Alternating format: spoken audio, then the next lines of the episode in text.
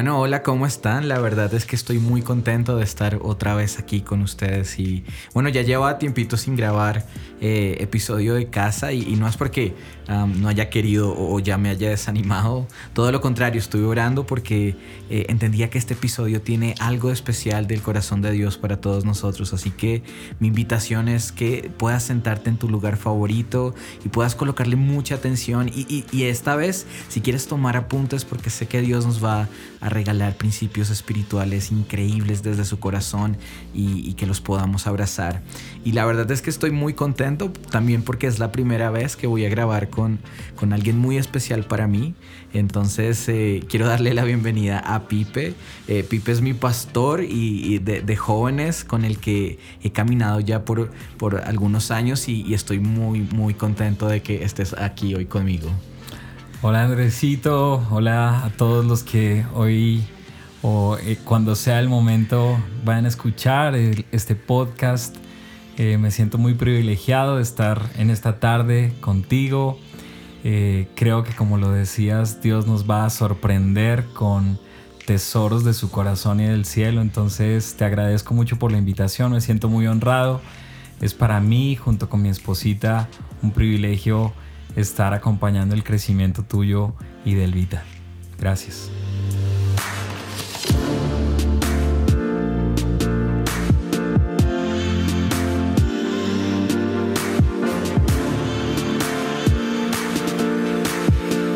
Bueno, y, déjame, Pipe, comenzar por preguntarte cómo estás esta temporada. Eh, hablábamos en el episodio anterior de que Dios nos está introduciendo a, una nueva estación. ¿Y cómo ha sido esta nueva estación, este nuevo tiempo para ti? Uy, ha sido mm, rarísimo, pero a la vez muy especial. Rarísimo porque yo creo que nadie se esperaba esta modalidad de vida entonces nos ha implicado hacer muchos ajustes de todo tipo. Ajustes financieros, personales, familiares, espirituales, de la iglesia. O sea, todo, todo se vio afectado, pero creo que es una afectación chévere, positiva. Creo que como tú bien lo dices y lo habías mencionado en otros podcasts, eh, Dios nos está procesando para sacarnos mejores. Así es. Después de este COVID. Entonces creo que es una estación que todos debiéramos aprovechar. No se va a repetir, no pienses que esto es como el mundial, que en cuatro años vuelve a haber otro COVID, para que estemos otros meses en casa. Es probable que no se vuelva a repetir, por lo menos en esta generación, nunca más. Entonces, debiéramos, debiéramos eh, revisar como todas esas cosas que podríamos mejorar de nuestra vida y nuestro carácter a través de este tiempo. Así es, yo creo que esta temporada es muy especial precisamente por eso, para revaluar también el pasado, ¿no? Porque a veces anhelamos y añoramos esas etapas anteriores y, y, algo que yo entendía es que el pasado tal vez nos trajo hasta esta situación y que Dios no quiere que sigamos haciendo lo mismo, sino que ha puesto cosas nuevas en nuestras manos para, para que afrontemos ese futuro, ese, ese algo nuevo, porque ya no es lo mismo, eh, cambió la manera de hacer iglesia, cambió la manera de trabajar, yo estoy haciendo home office hace, manos, hace más o menos como tres meses. Eh, y nada, ha sido un cambio ahí súper raro, pero lo que tú dices es una oportunidad para abrazar eso nuevo que se viene. Y, quiero hacerte una pregunta, porque, porque hace, hace poco estuvimos hablando de esto y, y quiero que me cuentes ah, un poquito acerca de, tu relación de, noviazgo con Anamá. Y, y, esto no es un podcast de relaciones, pero, pero sí quiero como que me cuentes, eh, para los que nos están escuchando ahí, uh, Pipe se casó con una hermosa colombiana, pero que vivía lejos. Y entonces, nada, cuéntanos un poquito cómo fue ese proceso ahí. Uy, fue una relación súper curiosa. Algunos nos, se reían de nosotros diciéndonos que era amor a la mexicana. Con Anamá nos conocimos cuando teníamos 19 años y no fue amor a primera vista, pero casi. Eh, como al mes de que ella estuviera acá en unas vacaciones, nos pegamos una tragadísima full el uno del otro, al punto que yo casi que, casi no, le propuse matrimonio a través de una carta, le dije que quería que fuera mi esposa, eh, no quería casarme con ella a los meses, pero sí quería que ella entendiera que mis intenciones eran de, matrimonio. y desafortunadamente ella se fue a México a estudiar su carrera, eso me partió el corazón. Eh, y aunque este no es un podcast eh, romántico o enfocado en las relaciones sentimentales, para mí fue un momento muy difícil. Luego volvimos a tratar de tener un intento de, de, de noviazgo unos años después. ¿Y cómo eh, le hacían? Porque en esta época pues está WhatsApp, está Facebook, Instagram, pero en esa época, ¿qué onda? Oiga, el Andrés dice esta época como si fuera los ochentas, pero bueno, eran los, los los 2000 más o menos, ya era comenzando. Ya era comenzando los 2000 y, y no, tienes toda la razón, o sea, eso fue un rollo porque eh, realmente hasta, hasta ahí se estaban empezando a usar más formalmente los celulares. Claro. Eh, no había tal como, como un WhatsApp de la época. Eh, Pero alcanzaste Messenger, Messenger por esa temporada que fue muy bueno. Pero si yo quería hablar por teléfono con ella, era todo un proceso porque me tocaba llamada de larga distancia y el minuto, no voy a decir la empresa, pero seguramente entenderás cuál es, cobraba 3 mil pesos por minuto hace 20 años. Uy, o sea, 3 mil pesos si lo traducimos hoy es como un poquito menos de un dólar. Sí, o sea, si uno lo vuelve plata del día, estaríamos hablando fácilmente de, no sé, 30 mil pesos por minuto hoy. Entonces yo hablaba, yo hablaba con, o 20 mil, una cifra así de grande. Entonces yo hablaba con ella y me costaba mucho porque la verdad es que nos enamoramos profundamente, profundamente. Y, y todos los que se han enamorado saben que cuando uno está hablando con la otra persona, tiene una conexión que quisiera que jamás en la vida se cortara. Entonces, mis llamadas, eh, mi, mi límite era mi bolsillo, aunque las estiraba y era muy doloroso saber que tenía que cortar con ella, porque estaba a miles de kilómetros de distancia y, y fue una temporada difícil, la verdad, dolorosa por, por su distancia, por su lejanía, porque geográficamente estábamos muy lejos el uno del otro. Wow. Pero la lograste y estás ya, ya cuántos años de casado. llegó eh, regocijo a nuestras vidas. Nos casamos en el año 2010, 10 años después de esa historia de amor casi.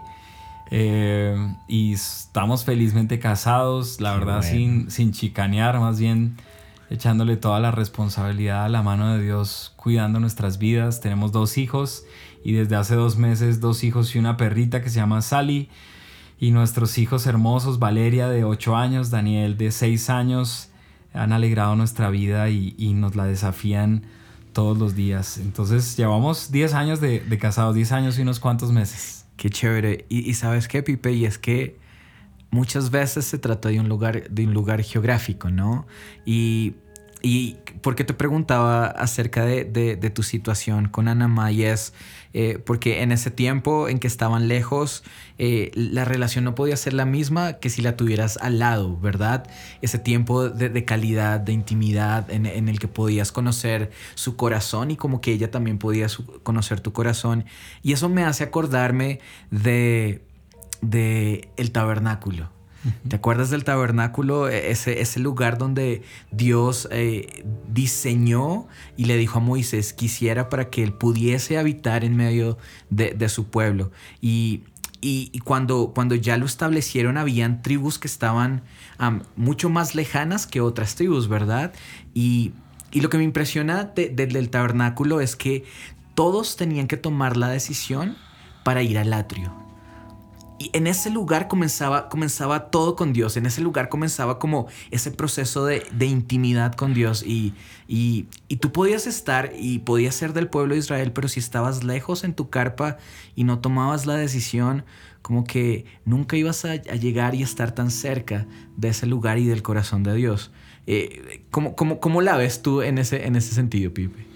Así es, eh, pues Gracias por preguntarme de nuestra historia con Ana María, porque como tú bien lo dices, el profundo anhelo del corazón de ella en México y el mío aquí en, Colombia era estar juntos, pero había habían condiciones que nos obligaban a vivir lejos el uno del otro. Y guardando la proporción definitivamente, eh, es, muy parecido a, a, la historia de amor de Dios con la humanidad, con los seres humanos, porque claramente el Edén es, es el modelo del diseño de Dios. ¿sí? Es Dios diciendo, miren este jardín tan hermoso. Eh, los animales no solo no los van a matar, sino que puedes consentir a los leones. Eh, y, y, diariamente tú y yo pasamos tiempo juntos, disfrutamos la vida, yo te enseño, tú me preguntas, también te he entregado gobierno, te he entregado administración sobre este jardín y sobre la tierra. Y, estaba todo, como dirían los mexicanos, muy padre, estaba muy chévere porque, porque el hombre estaba desarrollando esa imagen y semejanza de Dios, pero a, su vez caminando con Dios, eh, estaba disfrutando de una relación de comunión con Dios. Sin embargo, sabemos que el pecado rompió todo, destruyó todo. O sea, no nos dejó más o menos bien con Dios, sino que se nos tiró absolutamente toda nuestra relación con Dios y por eso Dios puso un ángel allí con la espada de fuego y demás, evitando que volvieran a entrar. También había una razón definitivamente de peso de Dios porque si comían del árbol de la vida, pues el hombre iba a estar por siempre lejos de Dios. Y Dios dijo eso ni de peligro porque mi voluntad es estar al revés, siempre cerca de mi precioso tesoro, que es la raza humana. Por eso cuando nos creó dijo que era bueno, que éramos buenos eh, o esa creación era buena en gran manera, porque era su creación más deseada. Como diría en Efesios capítulo 1 al final Pablo, éramos la iglesia, él, él siendo la plenitud que llena todo y nosotros en un sentido también siendo la plenitud de él. es. algo eh, que suena eh, como muy romántico, pero no, no, no, no creas, tiene mucho que ver con esto, con los amores de Dios. Entonces, respondiendo a la pregunta que me haces, el tabernáculo es ese lugar de, la, de encuentro. Eh, es un lugar que eminentemente estaba dedicado a encontrarnos con Dios, a, a, a volver a tener una relación más cercana con Dios a través de los sacerdotes que también ejercían labores de profetas que enseñaban la palabra, enseñaban la ley y de esta forma cualquier judío podía volverse a Dios, pero tú también mencionaste algo muy importante.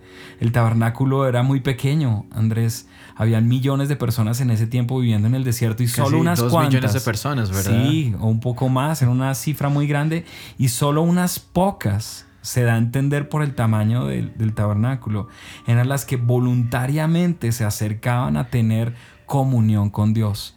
Entonces eso nos da a entender eh, este principio de, del anhelo de Dios de ser uno con nosotros y, vivir juntos, no por raticos, no por minutos, sino vivir una vida juntos.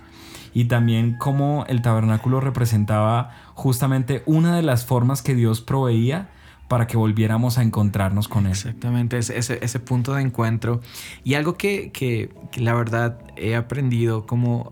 Eh, he estado como meditando mucho en este tiempo y es que, que si bien lo entendemos que cuando hablamos de casa no estamos hablando de una casa literal, pero, pero si, hay, es, si, si es necesario ese punto de encuentro y no todo el mundo um, quiere ir, ¿verdad?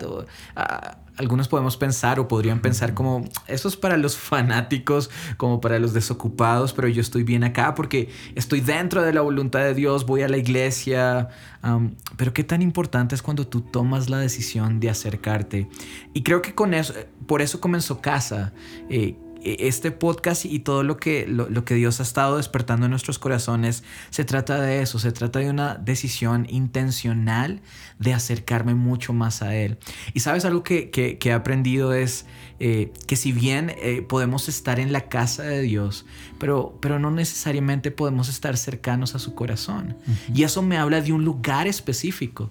Y quisiera leerte un versículo que habla acerca de esto y es David diciendo, oh Señor, yo amo la habitación de tu casa y el lugar donde habita tu gloria. Entonces, David está diciendo y está hablando de una casa, pero está hablando de un lugar específico de la casa. Y, entonces podríamos decir, tú y yo podemos estar dentro de la casa, pero podemos estar lejos de la habitación de Dios. Y, algo que me, gusta, eh, sobre todo cuando nos juntamos, es que, es que a veces las conversaciones en la sala son como medio acartonadas, ¿no? Como, como, muy formales de cómo está. Pero a medida que va surgiendo esa intimidad, eh, y les comento, estamos grabando en una habitación. Y de eso se trata, de, que hay una intimidad y hay, y hay ya, ya, no existe esos protocolos, sino eres tú quien, como, como eres y también Dios se presenta tal cual es contigo. Así es, Andrés. Eh, creo que creo que si ponemos en un retrato la historia de amor de, Dios con el hombre, nos damos cuenta que, que Él puso muchos elementos para reconectarnos con Él. Al principio tal vez eran esos altares que Noé, Abraham se destacaron mucho por establecerlos porque eran una suma de piedras y un sacrificio que traía eh, un mensaje de quiero, quiero agradarte, quiero estar cerca de ti, quiero, quiero buscarte. Por eso Abraham en cuanto podía hacía altar y hacía altar y hacía altar, porque el altar representaba justamente como me quiero conectar con Dios. En esa época la oración no existía como en nuestros tiempos. De hecho, recordamos que Abraham vivía en un lugar súper pagano pero él empezó a desarrollar una relación con Dios a través de los altares. Luego vemos el tabernáculo, eh, más adelante vemos el templo, ya más estructurado el mismo tabernáculo para, para representar esos mismos lugares, ¿no? El, el altar de, del sacrificio, el abacro, lugar santo, lugar santísimo y principalmente el arca que representaba esa gloria de Dios, ese Shekinah de Dios en el lugar santísimo, ese, esa presencia de Dios que envolvía al sumo sacerdote una vez al año únicamente, eh, entrando algunas veces, pero solo unas cuantas veces. Y era más o menos como Dios diciéndole a esas generaciones, hay algo más grande, hay algo más grande.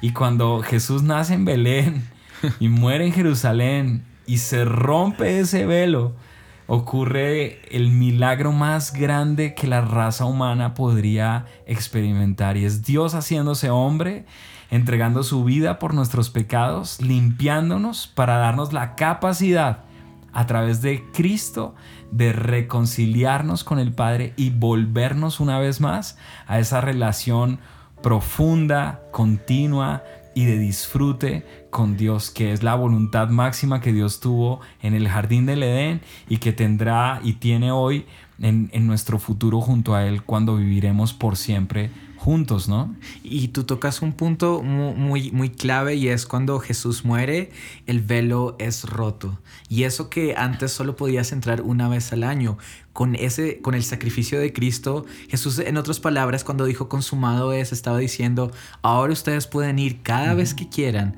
y conocer el corazón y el rostro de papá. Y, y, y, la verdad que eso, eso la verdad nos llena como de esperanza, pero también de una certeza, Pipe, porque ahora puedes ver el altar. Ya, ya, no hay como ese proceso que tal vez había en el, en el tabernáculo donde eh, tú estabas en el altar y, colocabas la mano encima del cordero y el sacerdote sacrificaba y él tenía que entrar y hacer el resto del proceso. Ahora Jesús es tu, es tu, es tu cordero y tú ya puedes ir al lugar santísimo y, y la verdad que en serio, yo, yo estoy muy contento con esto que, estamos hablando porque muchos de nosotros a veces nos quedamos en la puerta. Mm. Pero si tan solo entendiéramos que desde la puerta podemos ver el altar, podemos verlo a Él, pero es necesario que nos acerquemos para verlo, para verlo en detalle. Porque a medida que tú te vas acercando, a eso que, sobre lo cual tus ojos se, se, fijaron, vas a poder ver todos los detalles. Y a veces nos perdemos de los detalles porque nos quedamos en la puerta, cuando la invitación de Dios es, quiero que te acerques, porque tú decías algo súper clave, somos uno, somos uno con Él, somos su plenitud. Así es. Y la verdad es que amo el tema de este podcast porque siento muy fuerte en mi corazón que es una profunda invitación de Dios para todos los que lo estamos escuchando, empezando por nosotros, diciéndonos al oído, quiero que estés más cerca, más cerca. Fíjate que cuando, cuando Jesús se puso bravo, pocas veces se puso bravo el Señor. Eh, a él le molestaba la incredulidad, eh, le, le molestaba mucho la hipocresía, pero lo que más le molestó fue que le cambiaran el uso a su casa. Tendríamos que ponerle mucha atención a eso. Él estaba en el templo. Recuerden que unos días después ese templo iba a dejar de ser el templo porque en adelante, después de la resurrección de Jesús y en particular de Pentecostés, ahora el templo iban a ser los cristianos. Entonces, hasta ese momento el templo representaba lo que Jesús dijo como mi casa. Mi casa. Mi casa. Mi casa es casa de oración. oración. O sea que si él le pone ese título, nos está hablando de una invitación muy especial. Y hemos hablado varias veces del término orar y, a mí personalmente me enciende el corazón entender ese pros eujomai del griego porque es, es una... En nuestro, en nuestro español son pocas letras, pero en el idioma original son varias que de hecho están representando dos palabras, ¿no? Una que significa acercarse y otra que significa con ansias.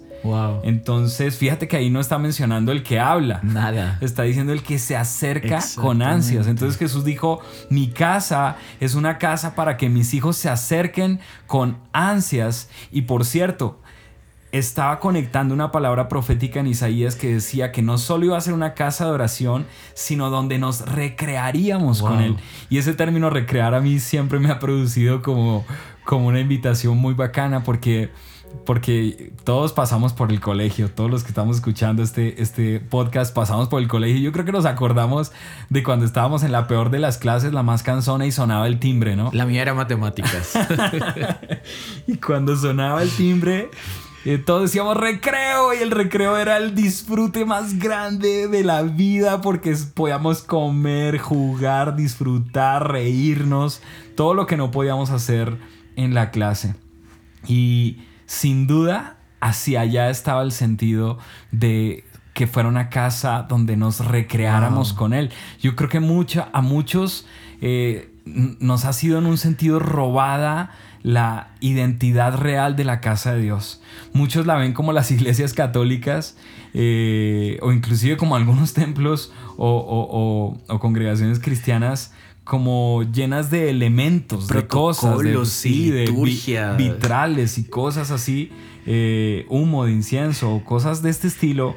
Y, y, realmente no tiene nada que ver con eso, porque Dios nos hizo tal como somos. Él sabe que nos gusta reírnos, saltar, disfrutar y, sabe que Él fue el que puso todas las endorfinas y cosas que se producen en nuestro cuerpo. Por eso cuando, cuando estamos delante de la presencia de Dios, todas esas cosas debieran surgir en nuestra vida. Por eso la palabra alabar tiene muchos más de 10 términos en, en el idioma original porque habla de saltar, de alzar las manos, de gritar, de, todo, de postrarse, porque es todo lo que podríamos hacer delante de Dios. Y quisiera como, como concluir esta, esta parte, Andrés, Andresito, eh, invitando a todos a que permitan que el Espíritu Santo arranque de nuestras mentes toda idea errónea de lo que representa la casa de Dios, porque cuando yo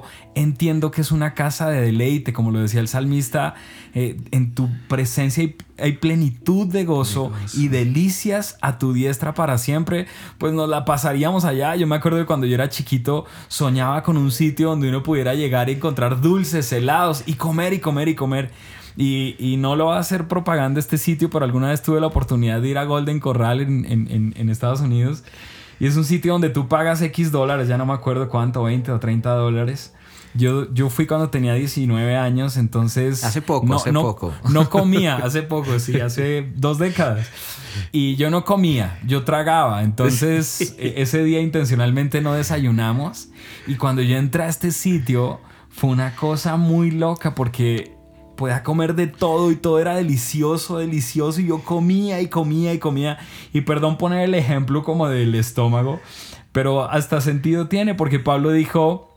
El alimento es para el estómago, lo que el estómago es, para, el alimento. Y dijo, el, el, cuerpo no es para los pecados sexuales, sino para el Señor. Y allí mismo en ese contexto dice, pero el que se une al Señor un espíritu es con él. Está hablando de plenitud más que llenura de alimentos. Por eso Jesús, cuando sus apóstoles le dijeron, Señor, ¿no tienes hambre? Cuando estaba con la mujer samaritana, él les dijo, yo tengo un mejor pan. Wow, sí. que es hacer la voluntad del que me envió. Entonces, de, saquemos de nuestra mente esas, esas ideas erróneas de la casa.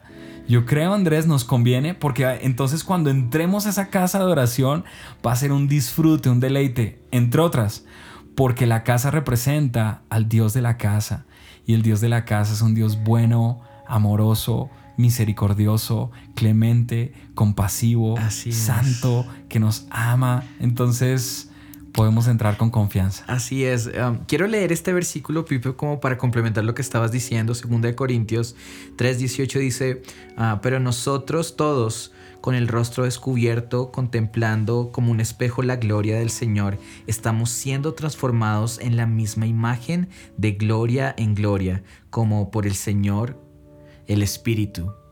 Entonces, eh, cuando, cuando te acercas ahí, no solamente eres somos hechos a imagen de Dios, pero estamos siendo transformados.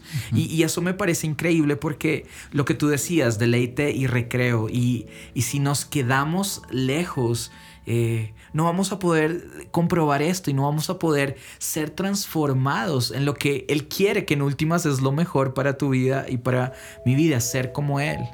Entonces, eh, me uno a la invitación que estaba diciendo Pipe y es acerquémonos.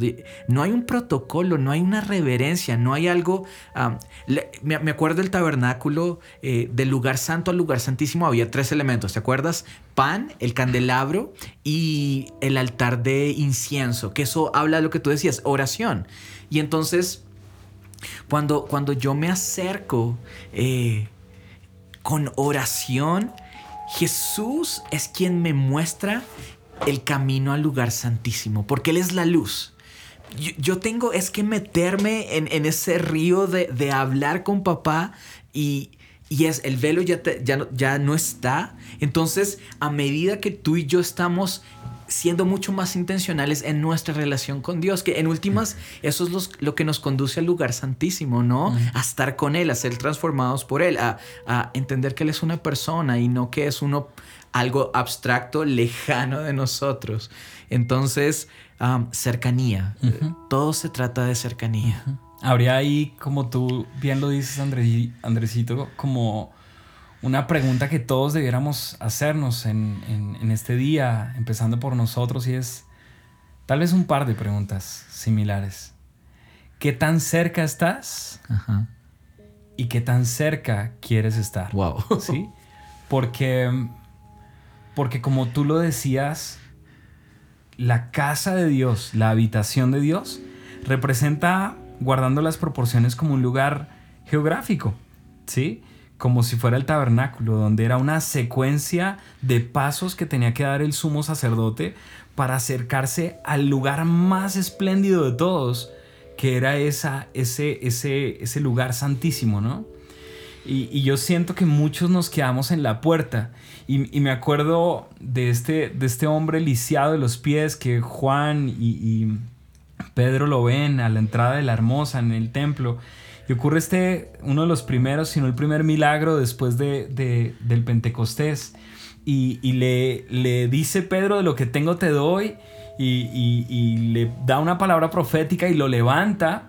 Y fíjate que este hombre lisiado, que no podía entrar en un sentido a la casa, ahora entra y dice que estaba saltando y alabando. Entonces, ¿cómo así? ¿Cómo así se puede hacer eso? Mira que este hombre nos da una profunda enseñanza de qué se hace en la casa él, entró, nos da a entender que dio pasos hacia adelante. Exactamente. Hacia adelante. O sea, no se quedó quieto. Saltaba, se alegraba, se regocijaba y seguía avanzando. Y, es como una relación sentimental, también guardando la proporción. Así es. Es, que eh, yo le estaba enseñando a mi hija Valeria eh, por estos días como las etapas de una relación y las voy a partir en seis así rapidísimas y es pues primero conocerse. Conocer. ¿Cierto? Luego desarrollar una amistad, ¿sí? Una amistad normal. Luego hay una amistad especial porque como que se desarrolla un gusto y empieza un enamoramiento y entenderíamos que el siguiente paso es como un noviazgo, ¿no? Es, es como ya un entendimiento de vamos hacia el matrimonio. Exactamente, una mayor profundidad. Exacto, y luego después de ese, de ese noviazgo entendemos la etapa de compromiso cuando ya hay una promesa de, quiero que seas mi esposo, tal. Y, luego nos casamos y delante de todo el mundo decimos eh, vamos a vivir juntos porque nos amamos y finalmente se entregan unos anillos de pacto, hay, hay, una, hay una unión en un sentido eh, espiritual, pública y, finalmente se consuma en una relación física y sexual en el orden de Dios. O sea, fíjate todos los pasos que llegamos. Eh, hoy tristemente está tan desdibujado esto que ahora la gente se conoce. Llega el y, ya de una vez. Y, por eso son tan nocivos y destructivos esto porque, porque es todo lo contrario a una sana relación donde hay un amor, un, cuidado el uno del otro. Entonces fíjate que todos esos pasos fueron hacia adelante, no porque nuestro propósito final sea lo sexual, sino porque lo sexual es un es un como un símbolo del nivel de unidad mayor. ¿Sí? Entonces nosotros debemos aprender de esta, de esta enseñanza que Pablo en 1 Corintios capítulo 6 lo mencionaba, y es esa invitación de vivir siendo uno con el Señor, ¿no? De, vivir cada vez más cercanos. Y, por eso me gusta mucho esa afirmación de, de, de, algunos de estos profetas del Antiguo Testamento, ¿no? Que, que hablaban de esto. Sí, y de, hecho, hay, hay algo que, me gusta de lo, que estás diciendo. Bueno, de hecho todo, Pipe, pero um, luego de cercanía, ¿sabes, ¿sabes algo que, estaba pensando? Y es, eh, nosotros los cristianos tenemos una rara concepción y es que somos de momentos, ¿verdad? Como estoy en un momento en la presencia de Dios y luego me voy a trabajar. O estoy en mi tiempo devocional, que es lo espiritual, y luego me voy a desayunar. Y hay algo increíble que, una afirmación que hace el salmista Salmo 27, 4 dice, una cosa he pedido al Señor y esa buscaré, que habite yo en la casa del Señor todos los días de mi vida, para contemplar la hermosura del Señor y para meditar en su templo. Y David, quien es el que escribe este, este salmo, David nunca dejó de ser rey cuando hacía esta afirmación.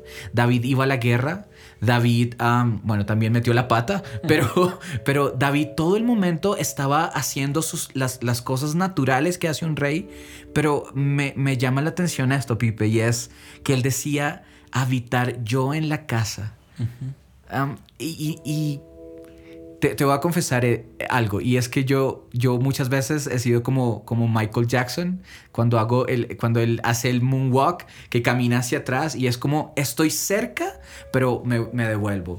Estoy tan cerca pero algo me llama y me devuelvo. Y creo que así nos pasa eh, en, en, muchos momentos a todos, ¿no? Estamos cerca, estamos yendo hacia adelante como tú dices, pero no, tenemos ese entendimiento de habitar, sino solo de estar algunos momentos. Eh, ¿Cómo ha sido eso en tu vida? Eh, tocaste un principio súper importante, Andresito, porque, repito, yo creo que en nuestra relación con Dios nos hemos dejado hacer unos autogolazos muy grandes. Y uno de ellos, por ejemplo, es entender que se trata como de, de lo que tú dices, como de momentos. ¿sí? Como de solo unos pocos momentos y fragmentamos nuestra vida, como tú bien lo decías, como que lo espiritual es el devocional y el resto del día yo vivo como quiero y en la noche oro por la comida y antes de dormir y San se acabó. Pero definitivamente esa no es la, voluntad de Dios. El, el, salmo que leíste es, es mi, tal vez mi verso favorito en la Biblia y y aunque digo que lo es, realmente para mí es mi desafío más grande en la vida, porque yo, como diría Pablo, no lo he alcanzado, sino que una cosa hago y es como extenderme hacia este llamado de, de habitar en la casa de Dios todos los días. Entonces, ¿cómo lo entiendo yo? Entiendo que debiéramos traer el cielo a la tierra, como por cierto es el futuro que nos espera, y es traer el cielo a todos los lugares y cosas que hacemos en el día. Significa que podamos decir como el profeta, vive Jehová en cuya presencia estoy. Es decir, que no es algo que yo de tiempo en tiempo estoy, sino que vivo allí. Es decir, yo vivo, duermo, como, trabajo, estudio en la casa de Dios a los Samuel. Fíjate que Samuel es un buen ejemplo, ¿no? Samuel a los tres meses lo lleva a Ana y lo consagra a la casa de Dios y él vive, come, duerme, profetiza, todo ahí. Y por cierto, él no estaba encerrado. No. Porque la casa de Dios es enorme. Es un lugar de reino, de gobierno, de deleite, de recreo, de disfrutar la gloria de Dios. Y quiero con esto como sembrar un principio, si me lo permites, Andrés, y es que el corazón de Dios es profundo, es ancho, es largo como su amor. Y nos bastarán miles y miles y miles y miles de años para seguir conociendo la grandeza de Dios. No aminoremos su grandeza. Dios no es tan grande como un devocional. Dios es mucho más profundo que los 10 versículos que lees en un devocional. Así que hoy quiero invitarte a que descubras tesoros que los vas a, ver revelados en la medida en que buscas intensamente la gloria de Dios. Jesús nos lanzó esta catapulta o esta provocación y dijo, el que busca, encuentra, el que llama, se le abre, el que pide, entonces se le dará. Y yo creo que nos estaba más o menos como diciendo, hay mucho más, hay mucho más, hay mucho más, vengan por él. Así es, y tiene que ver con intencionalidad. Y, cerrando lo que tú dices, dos profetas, Elías y Eliseo. Y los dos en, momentos diferentes pero claves ah, dicen, Elías dijo, vive el Señor de los cielos delante de quien estoy, o en la versión Reina Valera, en cuya presencia estoy. Y Eliseo me llama la atención porque en Segunda de Reyes dice, vive el Señor de los ejércitos ante quien estoy. Lo estoy leyendo de la, de la Biblia de las Américas. Dice que si no fuera por respecto a la presencia de Josafat, del rey de Judá, no temería ni, ni te vería. Pero, pero esas dos afirmaciones que hacen Elías y Eliseo, ellos entendían que no se trataba de un momento, sino se trataba de habitar. Amén. Y tú que me estás escuchando y, tú dices, la verdad es que la he embarrado tanto que me cuesta creer que, puedo estar tan cerca de Dios, de ese Dios santo. Pero, pero quiero decirte lo, que, lo que Él me dijo un día a mí, y es que no se trata de lo que yo en mis fuerzas pueda hacer, porque Él ya allanó el camino. Jesús es la luz que me conduce hacia ese lugar de intimidad, hacia esa ubicación geográfica, hacia esa habitación donde Él se va a perfeccionar en mí, donde Él va a formar su carácter, donde Él va a tomar mi corazón de piedra y va a colocar un corazón que ame sus palabras, que las abrace, donde en ese lugar voy a estar tan cerca de Él que nunca voy a querer salir, sino que siempre voy a querer habitar, vivir ahí 24/7. Ahora déjame hacerte una pregunta a ti. ¿Qué tan cercano quieres estar?